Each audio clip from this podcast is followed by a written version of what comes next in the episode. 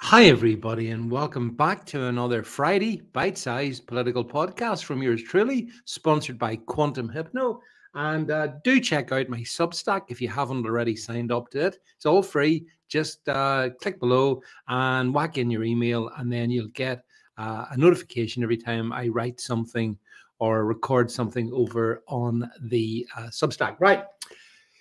well, this is a great this is a cracker of a story to start uh, friday um, did you see that the google ai program called gemini has encountered a few problems? Or more specifically we've encountered as in humanity a few problems with google ai now the first thing to say is google is an extraordinarily powerful and influential uh, organization and entity. And its artificial intelligence gemini has they've bragged about it being it's absolutely going to be the best thing ever. It's going to be your just go-to source for information.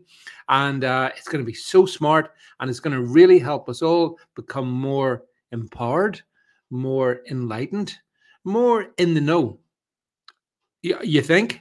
You think well, the story is, my friends, that some people have started to ask Gemini, which is Google AI system, some questions, and uh, the answers that it provides are really off the scale. In particular, the images that it provides. So, for example, if you ask this AI from Google uh, to provide you with an image of what a Viking would look like, um, I know when I say the word Viking, what that conjures up in my head and what I bet it's the same image in your head. That's not what uh, Google AI bring, comes up with. It comes up with basically an African in Viking attire. That's weird. Okay, let's try a different one. Uh, hey, Google AI, uh, Gemini, show me images of popes. Now, you would think that was pretty safe, wouldn't you? I mean, throughout history, um, the evidence is there, the photo, the portraits are there, the pictures are there. Um, popes have been almost overwhelmingly uh, white men. Not the Google AI. No, no, they're all black. And then you start to open up Google AI. And what we discover is uh, the founding fathers of the US, George Washington, he's basically a black man. Uh, everyone is black. And so I think after initially Google just tried to bat this one off, saying, yeah, well, look, it's teething problems.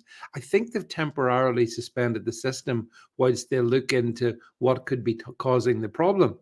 Why does Google not recognize the uh, white race? Is the simple question. And there's a really simple answer to that. Once we start to understand the humans behind the AI, you see, this is the thing. People talk about AI as if it's entirely independent of human uh, configuration and human uh, in, um, interest. That's wrong. Humans ultimately construct the box in which AI operates. Now, yes, AI can expand itself and do this, that, and the other.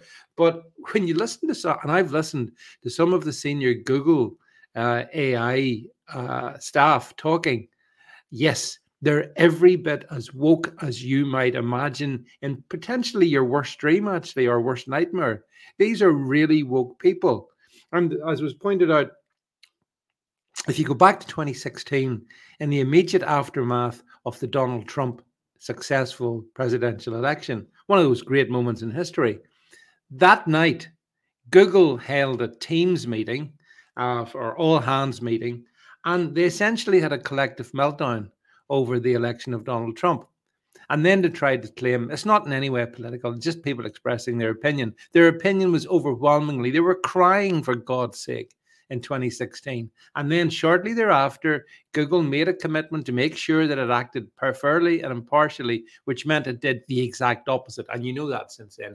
Anything you know critical of the uh, the liberal uh, Democrat narrative is crushed in Google. Uh, which is why I don't bother with Google. But anyway, um, that was then.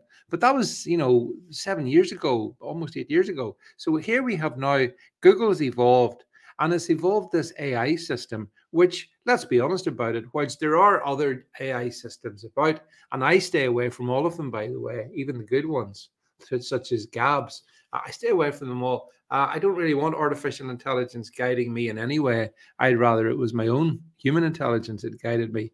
But uh, Google's going to be a very significant AI engine. Like, there's no doubt about that.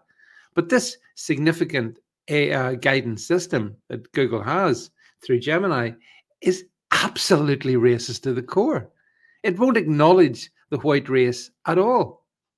Now, Google no doubt will do some shenanigans to try and reverse engineer and try and address with this because of course the fact that it doesn't ignore it completely ignores white people or for example you know or in fact i understand that it was putting in, in when you look up like scottish kings again they're all black but there were some asians inserted as well so you can see how messed up the Google system is. I mean, spoiler alert, there's never been an Asian Scottish king. I know, yes, there's never been a black African Scottish king ever.